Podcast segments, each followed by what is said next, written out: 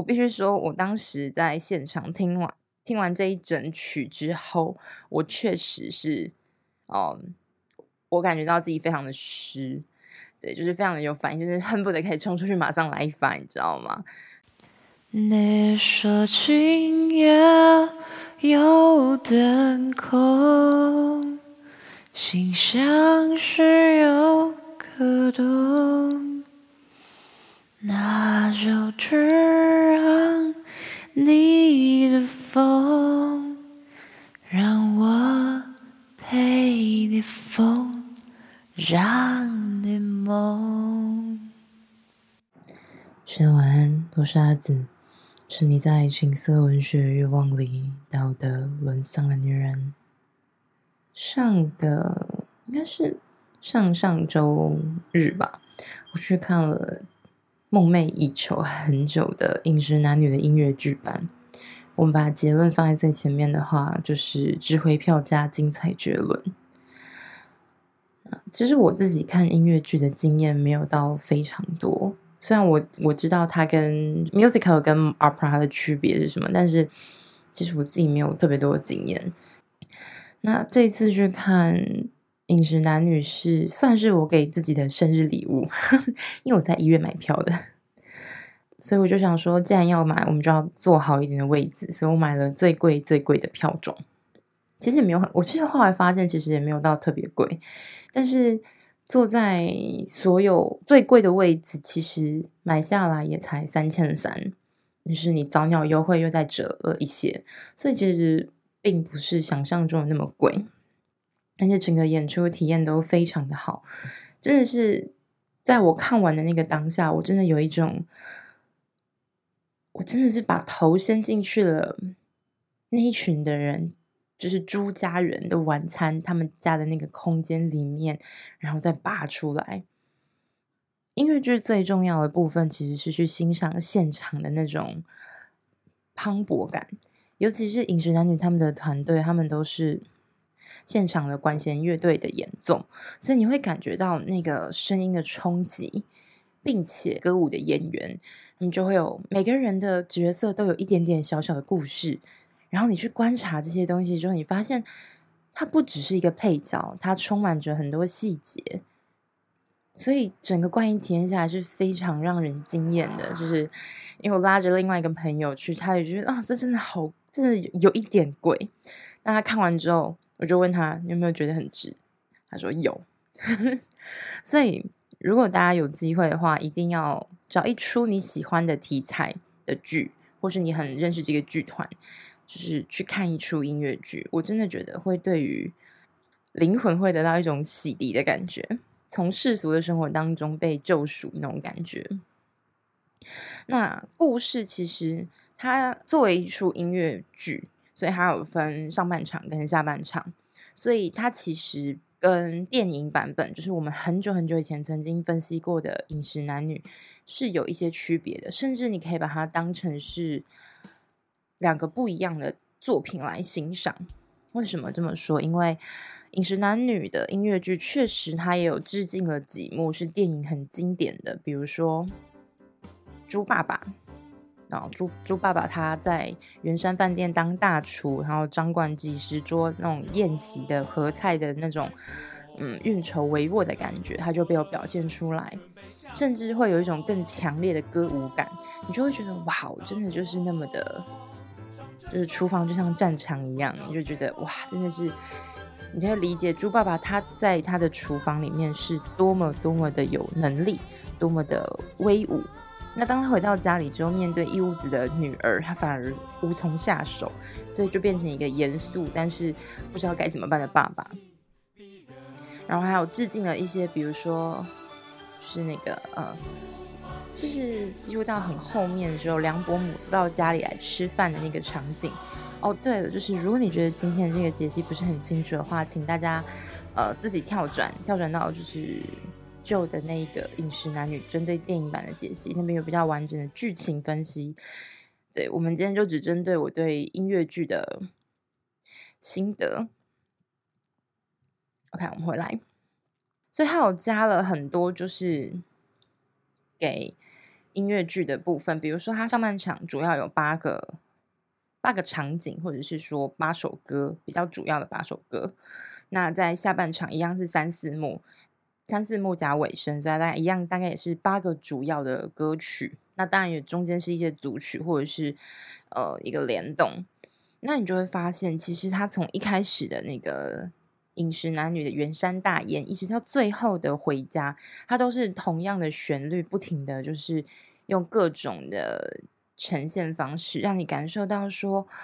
从无法对对方袒露自己的心声，到最后能够感受对方的温暖，所以品尝到了味道，就是那种感觉是非常的细微而精妙的。当然，因为坐的非常前面，我又花了很多的时间去观察演员的表演，然后看到一些小小的，可能就是失误啊，东西洒出来，或者是的那个声音，甚至那个换幕的感觉，我真的觉得三千三的这个座位啊，它会让你。既能够看到他真实的部分，因为你看到他在现实生活中是如何把它呈现出来的，所以可能甚至在后面一点的座位会更好，因为你会完全看不到这些人工的痕迹，就像是一出很自然产生的剧一样。但我自己又更喜欢这种人们努力去把这一个美好的事物给营造出来。那如果一定要跟《情绪书院》最大的符合，就是。就是朱家的二女儿朱家倩，她跟她的上司的“我想要的你给不给”，非常大家推荐大家去听这首歌。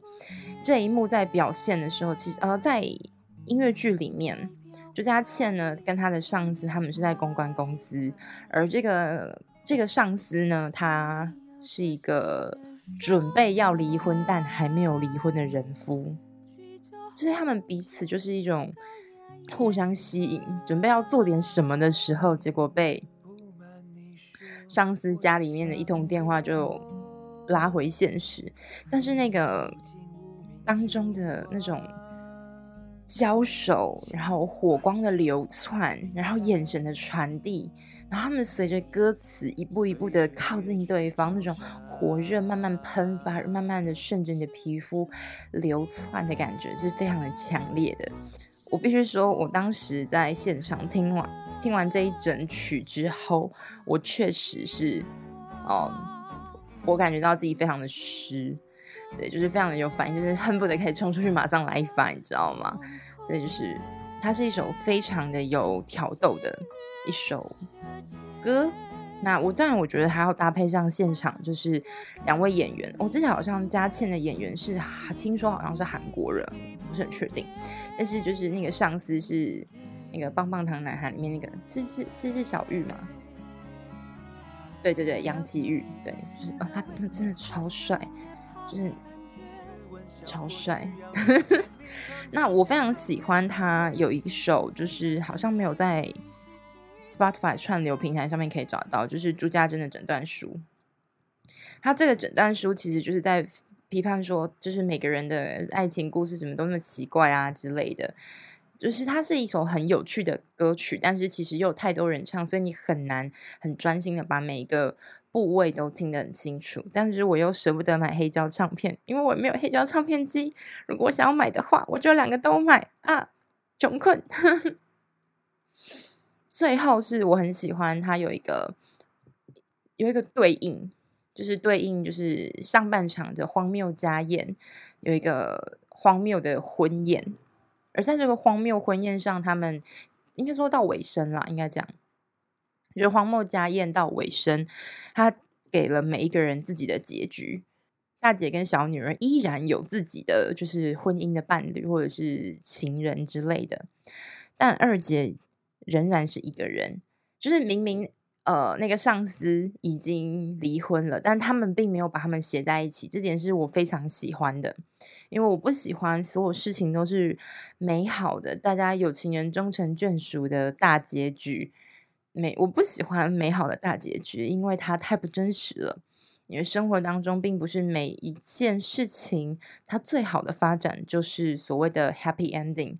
可能没有结局才是最好的归宿吧，因为你总是要不断的去往前嘛。如果结束了，那你是不是就可以死了呢？这十六曲、十六首歌曲结束完之后，我真的觉得那三个小时是我人生中最幸福的三个小时。我们真的感受到了整个团队制作、编曲、灯光，然后还有音乐、场控，叭叭叭这些东西，它。你真的可以感受到他们这些制作幕后的工作人员，或者目前幕后协助的志工之类的，他们真的是热爱这个作品，然后愿意为它呈现出最好的部分。对，所以是让人非常的感动。就是你真的会，当他们说出这是他们的封箱之作，你真的会热泪盈眶，感觉到这是一个非常好的剧作。那真的是期待未来有机会可以再看到这样的作品。嗯，我不是一个特别常进剧院看戏的人，那我也不是专门在研究这类型的分析跟评价，但是在我心目中，它真的让《饮食男女》有别于李安的呃《饮食男女》，他的那种深邃的、沉重的父爱与自我的追寻。嗯，音乐剧的饮食男女不会有一种刻意的追求女权的表现，或者是女性意识的抬头。你会发现男性角色的比例跟女性角色是相当的。现在很多的故事，或者是影视剧，或是作品，都为了要强调所谓的女性意识、女权，他们很大量的放在女性的视角、女性的观点、女性的处境。但是这是很奇怪的。如果这个世界本来就是每个人都有自己的展现机会的话，那是不是每个人的拥有的东西都是一样的呢？那为什么需要侧重给某些你觉得嗯所谓的弱势群体，所谓的没有被历史关注到的角落？所以我觉得能够在这样子，所有演员就是每个人的出场，本来就因为角色会有一些多寡。但是你会发现到这里面并没有要特别灌输你什么女人当自强啊，或是女人就会可以做哪些哪些事情，他们的选择跟她是不是女的其实没有特别大的关系。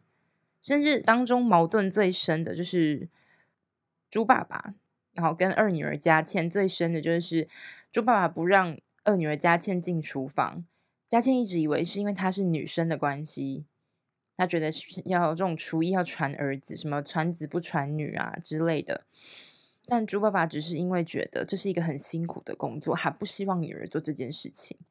所以会不会有可能，我们对于性别的刻板印象，其实是来自于我们的误解，我们的偏执的相信这件事情是这样，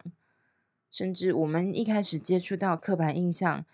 的时候，我们都还不了解什么叫刻板印象，甚至也没有什么关于这方面的认知，而我们是被教导的学习。诶，同学们知道什么是刻板印象吗？嗯，不知道哎，老师还举例哦。来，比如说女生要穿裙子啊，女生喜欢粉红色啊，男生穿裤子啊，好，男生要留短头发啊，这些都叫做性别刻板印象哦。或者是说女生要当护士啊，男生要当医生，要当消防员，要当科学家，这些都叫做刻板印象哦。但是我们根本都还没有意识到这些东西是什么的时候，我们就先学习哦。女生穿裙子，而且是粉红色。男生长大要当医生，或者是消防员，还有科学家，这是刻板印象。我们先学了这是刻板印象，然后我们再学到不可以刻板印象。所以我们的生活里面充满了各种的矛盾，我不知道到底要相信哪一个东西。所以我们在学会思考与相信之前，我们已经学过了太，我们学会了太多别人需要我们相信的东西。所以我觉得。呃，这也是饮食男女里面一个核心的观点嘛，就是每个人都觉得我自己的事情你们都不懂，你们不会懂，所以也不需要告诉你们，不用让你们懂，你们不要自作聪明、自以为是了。所以这样子的矛盾，在每一次的呃，如果在电影里面，它是用每一次的家庭聚会、家庭聚餐，而在电呃在音乐剧里面，它是一次一次的呃对唱。它就像是两个人的对手戏，三个人多多角的群像戏。你可以看到每一个人身上面的不同，每一个人的自我的展现跟追求，而且每一个人又能够从合唱当中凸显出自己的声音。我觉得这可能是我最喜欢的状态，就是我不是一个人独唱，而是我是在一群合唱，一个 harmony，一个和谐的合唱里面，拥有属于自己的声音，并不是我要，就是不是我只要我一个人独唱，我一个人独白的这种我要自己的声音，而是在所有的和谐的声音里面里，我可以拥有自己的部分。对，不要跟我吵，那我就是要不和谐，怎么样？不要跟我吵这个。我想要表达的是，如果我们不往同一个方向走的话，我们不可能拥有自己的声音。好，所以这就是我自己对于《饮食男女》的音乐剧的看法。我自己个人最喜欢的就是他一开始的圆山大宴，真的是。是那个那一段真的是，我在我真是走出剧院，我脑袋里面都还是那个旋律，真的非常非常非常的棒。然后再来就是我想要的你给不给？这首歌真的是超级无敌棒。好，以上就是今天全部的节目。那我们休息一下，等下再回来。噔噔噔噔，欢迎大家来到今天的伪工商时间。好久没有录伪工商，都不会推荐了。好了，那今天要跟大家推荐的这一款是 Satisfyer 的 Traveler 旅行吸吮器。好，大家就觉得天哪，阿紫你一定有收钱。你前段时间不是就是做了 Satisfyer 的业配吗？你这一定是有收钱，没有？这是我自己花钱买的，而且我还推坑我自己的朋友，所以我一个人买了三组，哈哈。好了，那这一组吸吮器呢？它跟之前叶佩提到的 Triangle 有什么不同呢？最大的不同就是 Triangle 它是除了吸吮之外，它还有震动。那但是呢，呃，Traveler 它就是因为它的主打诉求就是它可以简轻易的就放在你的包包里面，而且你完全看不出来它是个情趣用品。虽然我个人是没有很 care 这件事情，但如果你有这方面的困虑、困惑，或者是你希望可以再放一个不动啊、呃，放一个放在你的公事包里面，然后你随时压力太大的时候可以去厕所解决一下的话，那我想 Traveler 会是你一个非常好的朋友。好，那简单说一下它的外形，它其实是有两片，呃，它可以，它是一个，嗯，它整体来说算是一个。平行四边形嘛，然后它是对角线的地方可以起拉开，那其中一个地方是它的壳子，然后另外一边就是它的吸吮的本体。那它的按键一样，就是 Satisfyer 他们这个他们都习惯采用的就是磁吸式充电，那就是非常的卫生吧，可以这么说。而且它所有的充电头都是一样的，所以如果你不小心少了一个的话，如果你有其他的玩具都可以一起使用。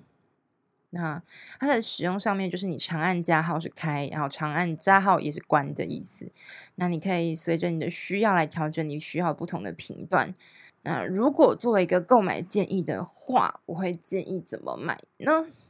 啊，就是嗯，如果你是一个喜欢因地玩乐的人，那我建议你就直接入手。Triangle，因为 Triangle 还可以连上手机，然后做视讯的时候就是互相使用，这样很有趣。而且它除了有吸吮之外，还会有震动。那吸吮的技术就是 Satisfyer 他们家他们家的专利技术，就是 Air Plug，就是不接触，然后很大片的这样扣在阴蒂的周围这样子。那有一些吸吮的产品，他们习惯就是就说哦，那我只要针对阴蒂就好了，阴蒂那么小一颗，那就小小就可以了，而且这样吸力就比较强。啊，刚那关太快了吗？剪辑师有没有很崩溃？好，但是其实那对女生是很不舒服的。所以 Satisfyer 它有一个好处，就是他们的吸吮的嘴巴都特别的大，所以它可以温柔的包覆着你的整个阴蒂，甚至阴蒂周围的皮肤，甚至是它延伸出去的神，就是神经可以感知到的部位。好，所以它是非常舒服的，并且呢，它的。真空设计呢，就是它不会直接的接触到，因为有一些他们利用的方式是，我不知道好像是会吸还是什么东西，然后它就会直接，它会针对阴蒂的本体，因为它的口做的很小又很浅，所以它就是那个抽震动的地方，它很容易去压迫到阴蒂，或者是造成阴蒂的负担。那像他们家这样 Air Plug 还是什么，反正就是这个专利技术啊，完蛋，他们如果听到会被我打，会被我打死。就是这个技术可以让阴蒂被很舒服的被吸吮的感觉，然后被用然后轻微的震动。那你说，嗯，震动跟吸吮不是一样吗？他们不都是用那个哒哒哒哒哒这样子吗？听起来很像，但是感觉起来完全不一样。这就跟你拿跳蛋去，就像是如果你要用身体做比喻的话，就像是用手搓揉阴蒂跟用嘴巴舔是不一样的感觉嘛。帮男生做一个比喻的话，就是，呃，用手帮你打手枪跟用嘴巴帮你打手枪是不一样的感觉，就是同样的道理。那不同的震动方式跟原理，它会导致出不一样的愉悦感受。那如果作为推荐的话，如果你是一个喜欢阴蒂的话，我建议你就直接买 Triangle，因为其实没有差多少。但是如果你希望可以在户外使用，或者是说，呃，你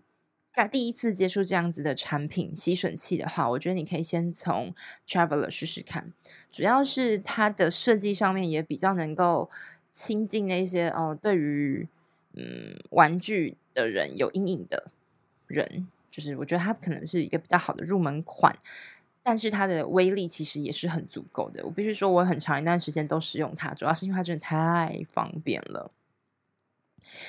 好，那我会把资讯放在楼下，但是这集绝对是没有业配的，大家请安心使用。OK，以上就是今天的伪工商时间，噔噔噔噔。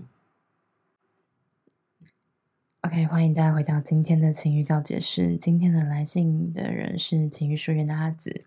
那想跟大家说的事情是，好，就是我想跟大家说的事情是，我不知道你们对于 Podcast 的认知是什么，或者对于 Podcaster，就是经营这个 Podcast 节目的人的认知是什么。但在我的认知里面，Podcast 是一个传递一个人思想的载体，而说出这些思想的这个人。它也只是这些思想的一个具象化而已，它并不真实的代表所有的一切。那为什么我坚决不露脸的原因，是因为我长得很丑吗？或是我很不好看吗？我身体残缺吗？嗯，因为我发现这个世界对于人类的外表、身材、长相、皮肤。有着极为苛刻的攻击以及评判标准，这并不是外貌焦虑，而是我觉得我们总是对别人的身体有着强烈的敌意，所以就因为这个原因，我我会我是坚决不会露脸的，因为我觉得我不打算把我的脸跟我的身体留给这样子的人评断，嗯。就是因为我就就不想嘛，怎么样？嗯，我不知道你们为什么都会有人说，儿子，我可以给你钱，那我可以跟你吃个饭，喝个咖啡吗？哎，我会我会路过哪里哪里，哎，要不要出来喝个咖啡？你要跟我谈案例吗？不用，谢谢，我有在用自己喜欢的产品了。不是你花了一点钱，别人就要给你一点回馈。我制作这些东西的目的是因为我很喜欢，但我希望我的才华被正确的使用。那同时，这边也在澄清一件事情：如果你参与订阅智慧员，你希望得到额外的 service 服务的话，那我希望你就还是放弃吧。就算我之后只会做会员制，但我也不会让会员有太多的选择，因为这是我的东西，我想怎么做就怎么做。你爱要不要？不要在那边又要听又要骂，真的是很贱哎、我真的好生气了。好了，那就是接下来的频道发展应该会这个样子。那贴文的部分我还要再看，然后另外大家都有提到的一个那个阴性交友的详细版的讲义的教材，那个我还是会做，因为我觉得那个蛮好玩的。然后还有就是很多新的听众听完阴性交友之后，他并没有发现 IG 的贴文已经完成。完整的他所有需要的问题，然后他就说：“那个那个，我要领，我要领那个那个示范的那个讲义。”那你拿几百，就全部都到 IG 贴文上免费让你看，然后你又不看几百，